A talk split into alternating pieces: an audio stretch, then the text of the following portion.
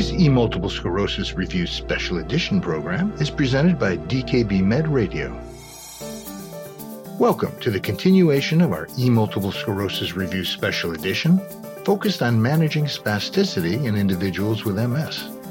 The multimedia expert commentary section has already been published and is available without charge at emultiplesclerosisreview.org. In that part of the program, one of our E Multiple Sclerosis Review program directors, Dr. Michael Kornberg, an assistant professor in the Department of Neurology at the Johns Hopkins University School of Medicine, described the current evidence based research in three key areas in the management of spasticity.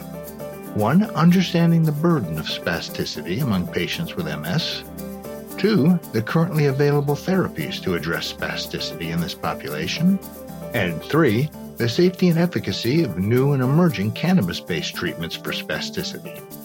Dr. Kornberg also reached out to some of the medical community's top spasticity and MS experts to provide additional commentary through brief discussion clips. In this part of our special edition program, we present the fuller discussions with those additional experts.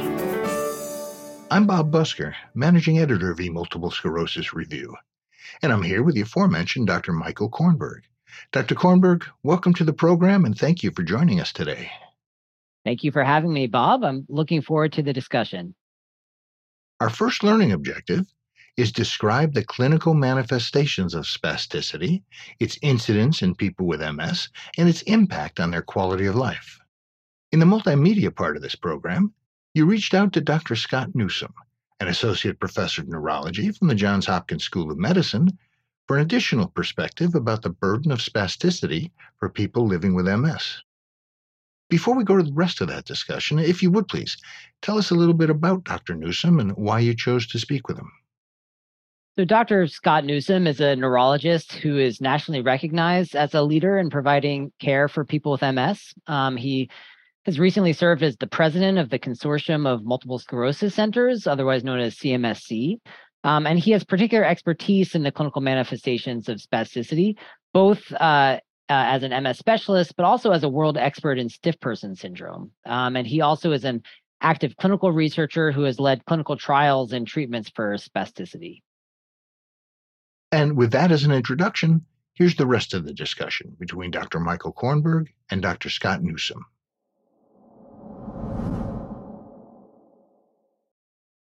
Well, Scott, thank you very much for joining me today for this e multiple sclerosis review program. Thank you for having me. All right, so let's get started. Uh, our learning objective today is to describe the clinical manifestations of spasticity, its incidence in people with MS, uh, and its impact on their quality of life. Um, and so, to begin with, can you describe for our learners what spasticity is? Absolutely. I usually uh, like to tell learners that this is one of the most common symptoms and signs that we see in multiple sclerosis. And in fact, it's approximately 80% of people with MS will uh, experience spasticity at some point in their journey with MS. And about a third of those individuals will have what we deem as moderate to severe spasticity, which can certainly impact uh, the daily living, the quality of life of our patients. But to talk more high level, you know, spasticity is thought to be a primary symptom, uh, which it, what that means is it's the direct damage to the central nervous system that ends up causing spasticity. So demyelination of certain uh, you know tracks like the cortical spinal tract is an example and that uh, ends up leading to you know motor weakness and spasticity that usually comp- accompanies the weakness now, spasticity is tricky because it can be intermittent and subtle, or it can be sustained. And the sustained piece of it is often involuntary. Uh, you can have superimposed painful spasms on top of the spasticity. Uh, now, how do we uh, measure it at the bedside? There's different rating scales that people use, but I think the quick and dirty is that this is a velocity dependent sign on exam. So, for example, if you have someone's leg that you're trying to test for uh, their tone spasticity, you know, you pull it very quickly. So, velocity, the quicker you pull over a longer amplitude, you'll feel sort of that pull back, and that's spasticity versus rigidity, uh, where you'll feel sort of tightness throughout the entire motion. So I encourage learners to really go the entire length of pulling a leg or an arm because again spasticity can be very subtle uh, and almost imperceptible uh, unless you go uh, you know pull the limbs uh, completely out um, the other thing I, I would like to say is we've learned from different surveys patients describe spasticity much different than what clinicians do and i don't know michael if you've had this experience and i'll, I'll just give one anecdote um, I've had patients come in and say, "Oh, I'm weak," and you do, you know, your motor exam. It's like actually you're pretty strong, and it's not weakness that's impacting their gait. It's actually the spasticity that is just poorly described. Sometimes they say, "Oh, it's a tight feeling, it's pain," but really listen to your patients and do a proper exam, and I think you'll see that most of our patients will have some element of spasticity. Yeah, thank you for that. I think those are especially the last point is is fantastic. I know for a lot of my patients, uh, they often describe spasticity as nerve pain, um, and so it really is important to kind of drill down and, and parse that out. Um, so then, building on that, um, so it's a great description of what spasticity is. Um, can you tell us a little bit about how spasticity impacts function and quality of life for patients? Uh, what are its manifestations for them? How is it disruptive? Uh, you know, how do they describe it? Absolutely. And so I, I, try to think of this in sort of two components. So we have the physical manifestations, uh, and then we have the emotional manifestations and sort of the what we would deem as secondary and tertiary symptoms, and this trickle down effect, as I like to to refer to it as. And um, so the physical part of this, uh, you know, many of our patients with even mild spasticity will have gait and balance problems, and the problem with that is over time that can actually cause issues in the musculoskeletal system, including, you know, advanced arthritis. Some of our patients will end up having sac- uh, sacral decubiti because of severe uh, spasticity. Um, but the one uh, thing that I want to bring attention to is fatigue. So when people have weakness in combination with spasticity, they use an incredible amount of energy just to move. And that could be as simple as trying to roll out of bed. And so when you hear your patient saying, Oh, I'm so fatigued, don't just assume that it's like, oh, because they're not sleeping very well, which can happen with spasticity too, but it could be because they're using so much excessive energy. Uh, and if you hear that, this is where I always try to think about incorporating other people to help with treatment, like physical therapists and energy conservation measures. A couple other things uh, from the physical piece household chores get impacted. Walking up and down stairs you know, which we take for granted can be impacted. Driving, if someone has significant spasticity in the legs, they can't get their foot, you know, from one pedal to the next, or upper limb spasticity. Hygiene. So a lot of people don't realize that if someone has adductor spasm spasticity, uh, that can cause hygiene-related issues and intimacy, right? So intimacy, which is sort of a cross of the physical to the emotional. Now, just to say a few words about the emotional impact, uh, you know, we did this survey looking at uh, sort of non-physical aspects of spasticity, uh, which mentioned over a thousand patients uh, were interviewed, and some of the things that came to the top of the emotional impact, self-confidence was impacted, self-image. So how someone was walking people felt like you know others were looking at them strangely the connection with other people, uh, frustration and anger were some of the things that were brought up, a sense of hopelessness. And I, when I saw that, I was just like, oh my gosh. So some of my patients with spasticity are feeling hopeless just based on this one, you know, symptom and sign on exam. Uh, one other thing I'm going to mention is very importantly, many of our patients will actually think they're having progression in their MS based on spasticity, which we know spasticity can, you know, increase over time and not necessarily be related to progression. And so this is something that I think for learners very important when people say, "Oh, I think I'm progressing."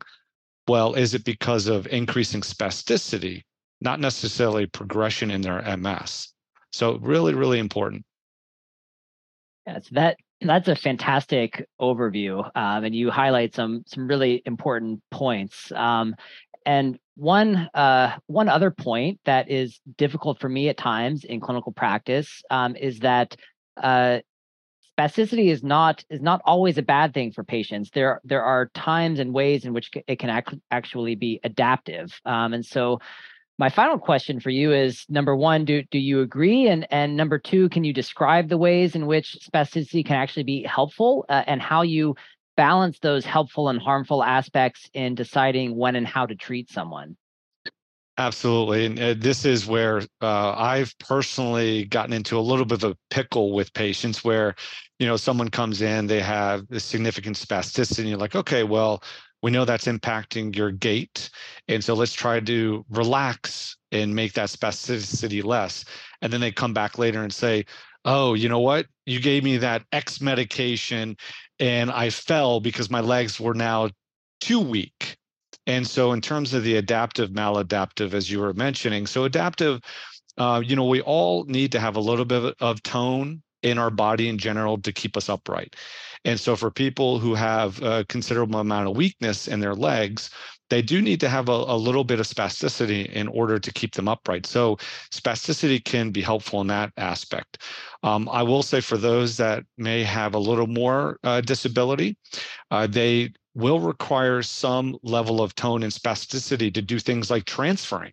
So transferring off a bed to a chair or a wheelchair to the bed, or you know, um, and so you do need to have a little bit of spasticity and tone. So we don't want to get rid of all of that. Um, in the spinal cord injury world, there have been studies looking at um, preserving tone and its impact of actually reducing muscle atrophy over time because you'll have that increased tone that will help work the muscles uh, in a way that keeps them sort of active. And so we don't want to completely get rid of the spasticity for those reasons. And then also bone health uh, and preventing uh, fractures because if you fall in your limp noodle, uh, there may uh, be an impact on increased fracture rates. And there could be some vice versa there. Terms of the maladaptive, I will say the one thing that I will hear from my patients the most beyond the fatigue is pain. Spasticity can be quite painful for people. And how does that impact uh, the person? Again, is the impairment of activity, activities of daily living. Uh, if you think about the maladaptive piece of it, dressing, bathing, toileting, all these things could be impacted by the spasticity. Uh, sleep disturbance. We have a lot of our patients that say, oh, well, geez, in the middle of the night, I start off maybe on my side, but then I go to my back and my legs go crazy with the spasticity and the pain. Uh, and I had mentioned with the impact on emotional well being, which if you don't ask the question, you're not going to get the answer. And so I, I really encourage people to ask questions about emotional well being as it relates to spasticity, uh, because we know that when people have decreasing levels of functional independence, that has this vicious cycle to impact people's emotional well-being, including depression, anxiety. Um, you know, I know you're going to have a separate session on treatment interventions, but what I would like to say is that it really takes a team of people uh, to treat even one symptom like spasticity. So phone a friend if you need help from your physical therapist, your occupational therapist. Some people may need to go to the orthotic specialist. Uh, and, you know, it's not all about just prescribing a medication because it's easy.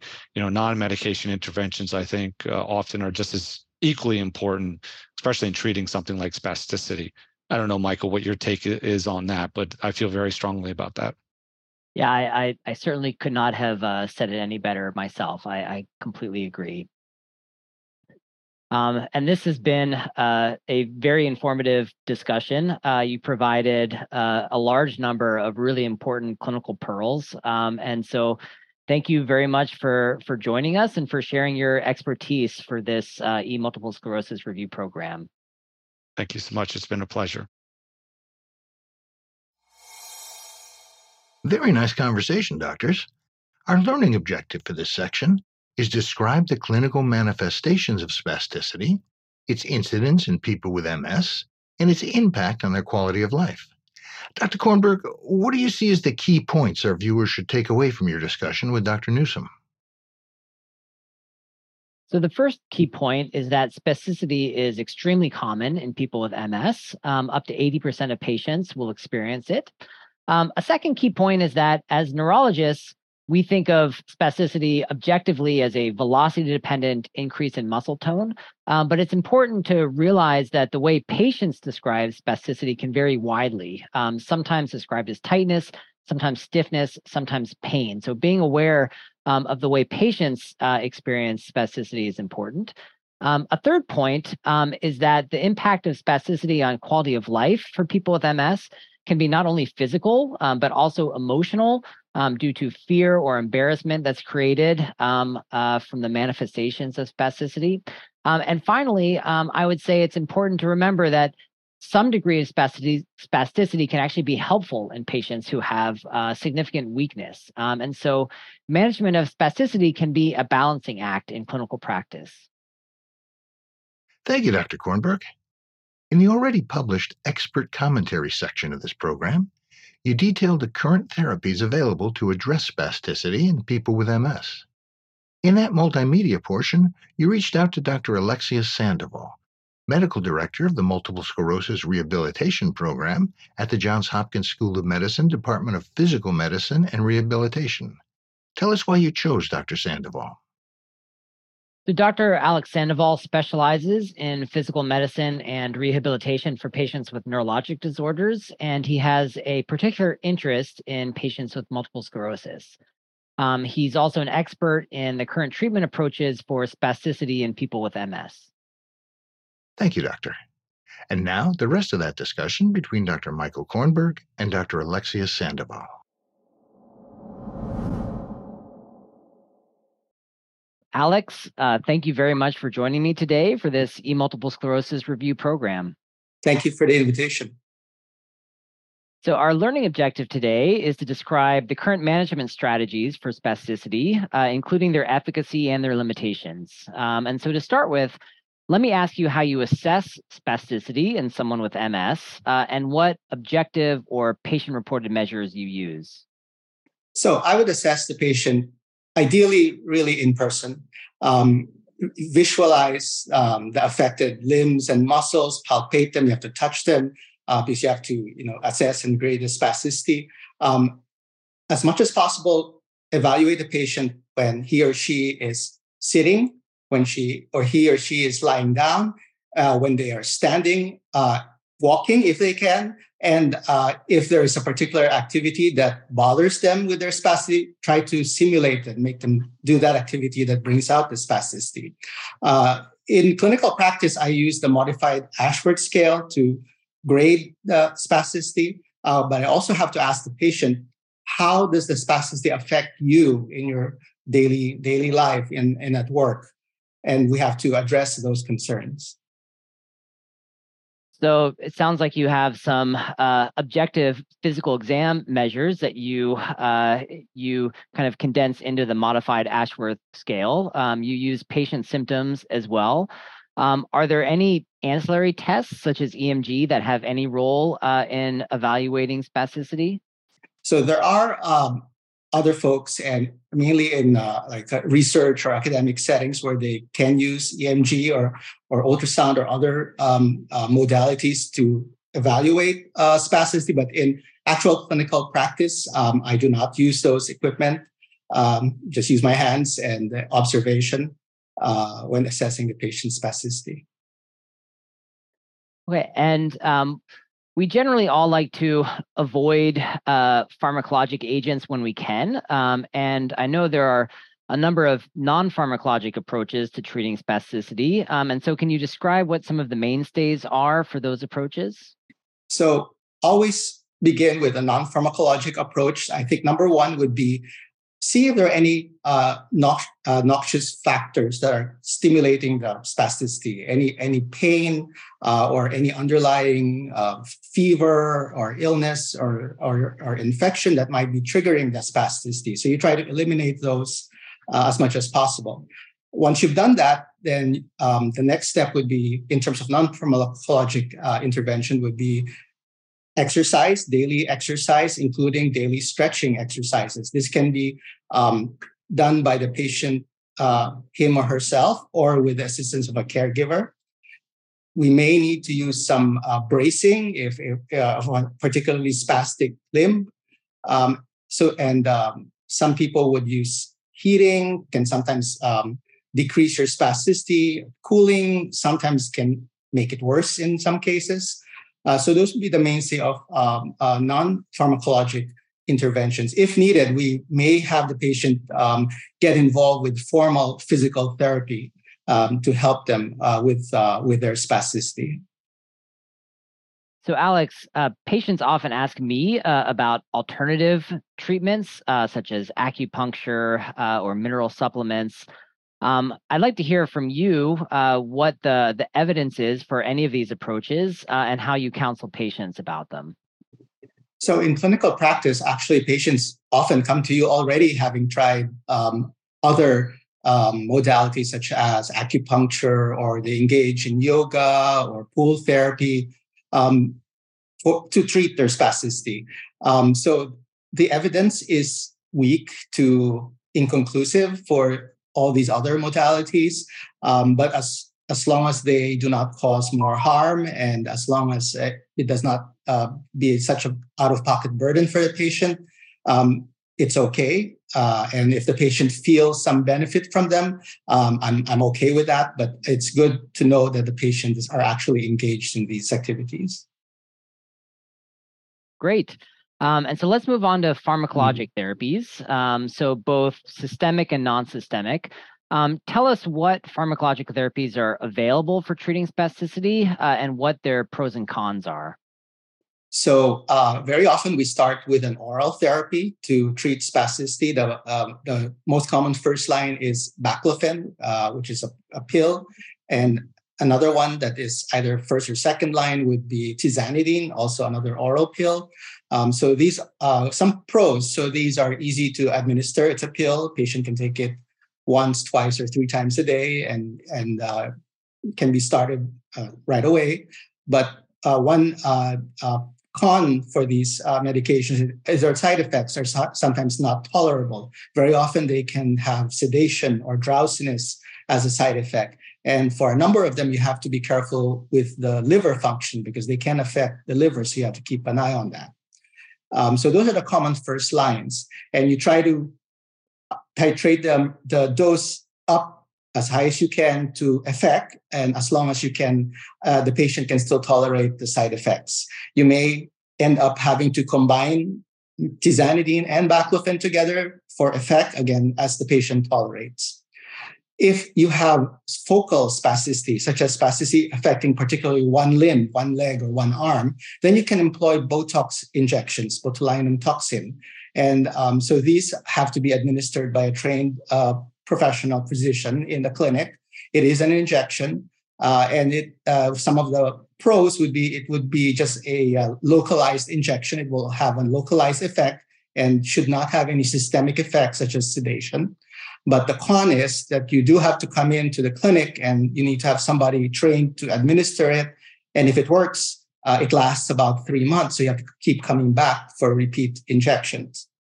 Now, if you have really bad generalized spasticity, especially if it affects the lower extremities, in the end, you might need to, Im- to implant uh, a baclofen pump. So this is an implantable device uh, which delivers liquid baclofen straight into the spinal canal uh, and it is very good for very severe generalized spasticity, especially it affects the lower extremities.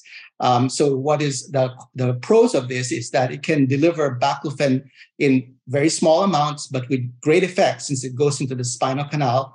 Uh, you, you have virtually almost no side effects as long as you titrate it well because it doesn't go systemically. Um, but the con is that it is an implanted device, so it requires surgery to implant the device. You have to take care of the device. So you have to make sure that the patient has good compliance to come back to clinic for regular maintenance of the pump and to refill the pump because you can't run, let it run dry. Uh, the pump will last about seven years. So uh, if you want to keep using the device, it has the whole device, the pump has to be replaced about every seven years. Um, if all else fails, uh, then we may re- have to resort to a surgical referral. And mainly surgery does not really um, manage the spasticity per se, but it manages the consequences of spasticity, such as the joint contractures. Uh, and a surgeon may need to go in and uh, do a tendon lengthening procedure, or he may have to uh, fix a malpositioned limb um, to facilitate function or comfort for the patient. Well, Alex, this was a very informative discussion, uh, and thank you for joining me and lending your expertise for this e multiple sclerosis review program. Thank you for inviting me. Excellent discussion. Our learning objective for this section is to describe current management strategies for spasticity, including efficacy and limitations. Dr. Kornberg, what do you see as the most important points our viewers need to remember? So, the first is that the evaluation of spasticity involves both physical exam measures as well as patient reported symptoms, which are uh, equally important. Um, the second is that uh, first line therapies are actually non pharmacologic. So, stretching, physical therapy, and avoiding triggers of spasticity um, are the first line approach.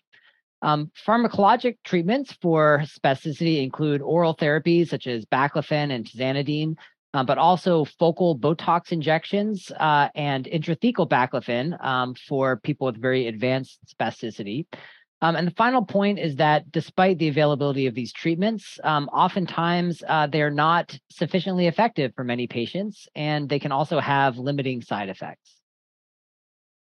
Thank you, Doctor.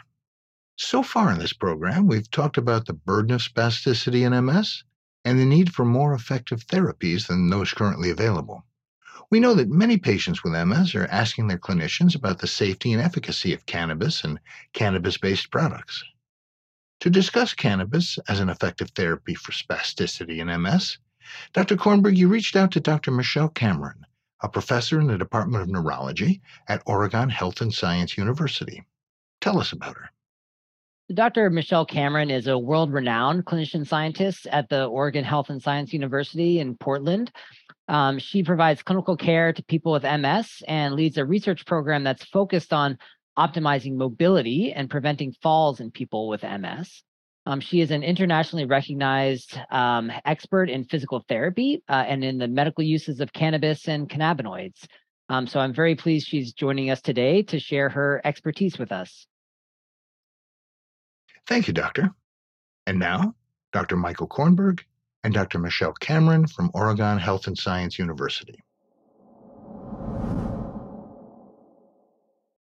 Michelle, thank you very much for joining me for this e multiple sclerosis review program. Michael, thanks so much for inviting me. It's a pleasure and I look forward to it.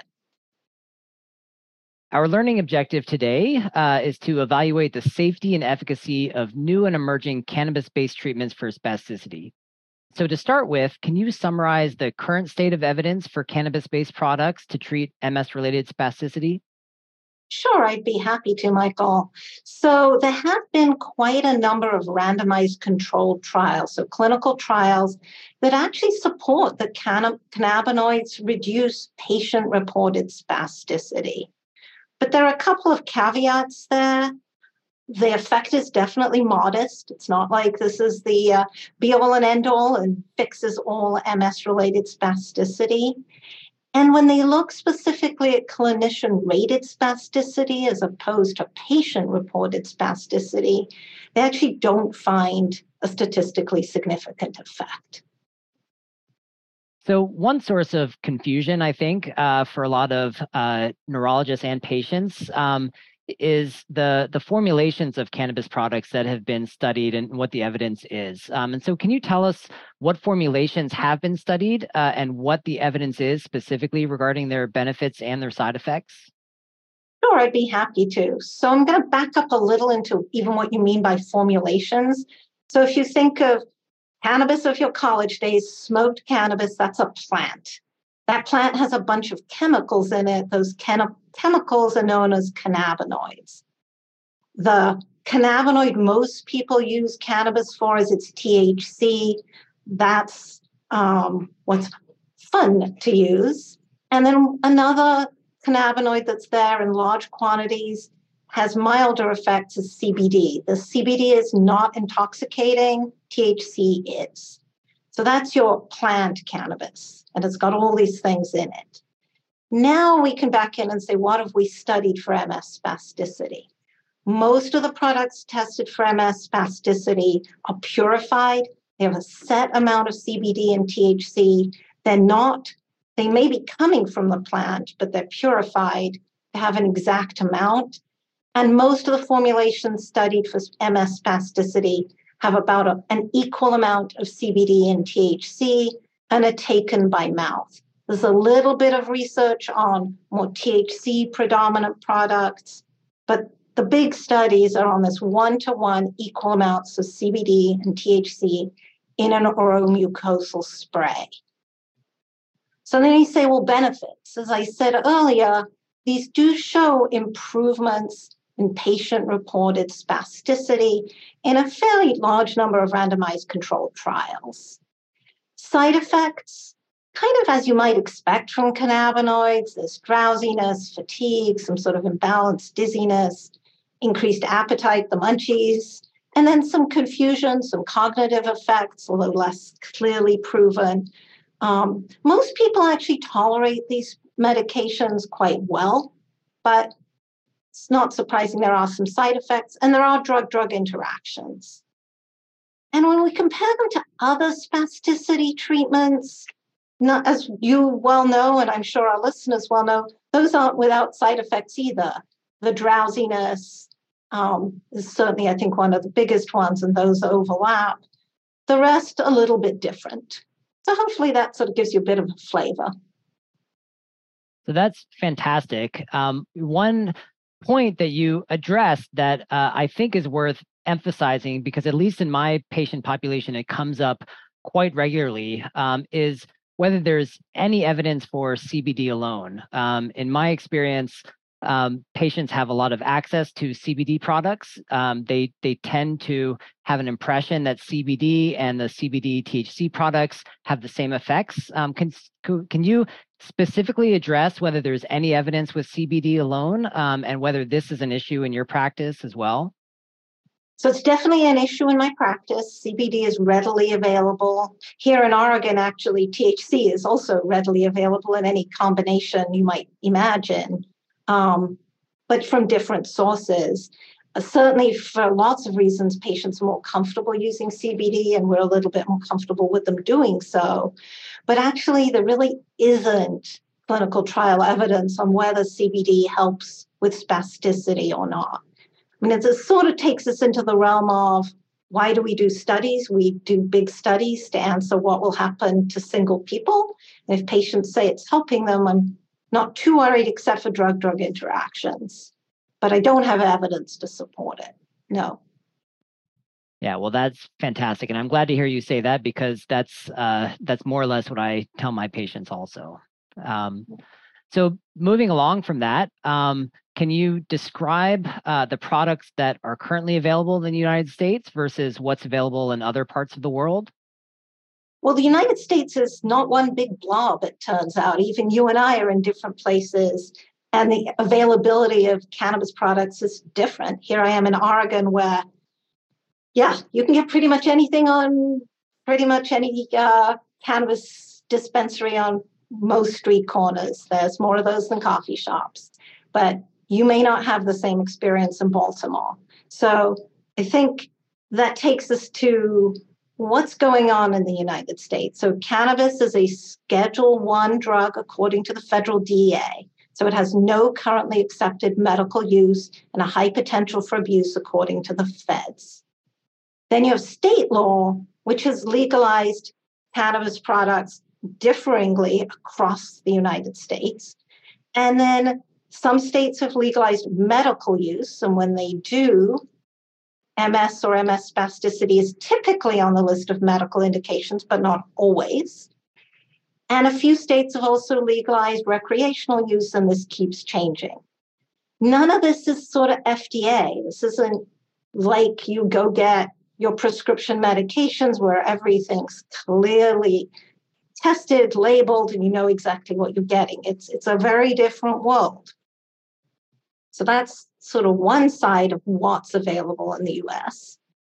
We might ask, are there FDA approved products in the United States? There are no cannabis based products in the United States approved by the FDA for MS spasticity. There's one CBD product that's approved for epilepsy, but that's it. But in the rest of the world, things are different. There is this one to one CBD, THC, oral mucosal spray, generically known as nabiximols. It's marketed under the brand name Sativex. And it actually has been approved in Canada and New Zealand and a whole bunch of European countries for MS related spasticity, although always with restrictions. For example, in the UK, it's only for moderate to severe spasticity that has responded inadequately to other anti-spasticity medication. And that's kind of a typical restriction. They also say that the patient's response to Sativex should be reviewed after four weeks of treatment. That's outside the US. So that's kind of where we are. What's happening in the US with this drug? Actually, just last year in 2022, because they had negative results from a phase three trial, they stopped the US Sativex program. So who knows where that's going, but that's that's the current state of things. Yeah, well, thank you for that um, really comprehensive and, and very informative answer. Um, and so I think I'm going to um, uh, skip ahead a little bit and putting all of that together. So you've described this very complicated uh, um, kind of current situation in the United States where there's no FDA approved products. The rules for medical and recreational uh, cannabis products is different among states. Um, so, given what we currently know in terms of the the evidence behind um, the role of cannabis products in spasticity, um, the growing availability of these products, how do you counsel your MS patients uh, with regard to cannabis use? Um, specifically with regards to spasticity and and you know other MS related symptoms? Sure. So the first thing I counsel them, and I hope to have built enough trust that they'll do this, that if they're using or wondering about using cannabis or cannabis pro- cannabis-based products for their MS or MS symptoms, please discuss it with me and their other healthcare providers so we know Let's start there. And so we can help them understand side effects, understand drug drug interactions, understand what they should or shouldn't be looking for. So just let me know. Talk about it. Don't hide it. I do let them know that there is research on cannabis in people with MS and that this generally does support that some products do reduce patient reported spasticity. The effect is modest and there are risks and side effects.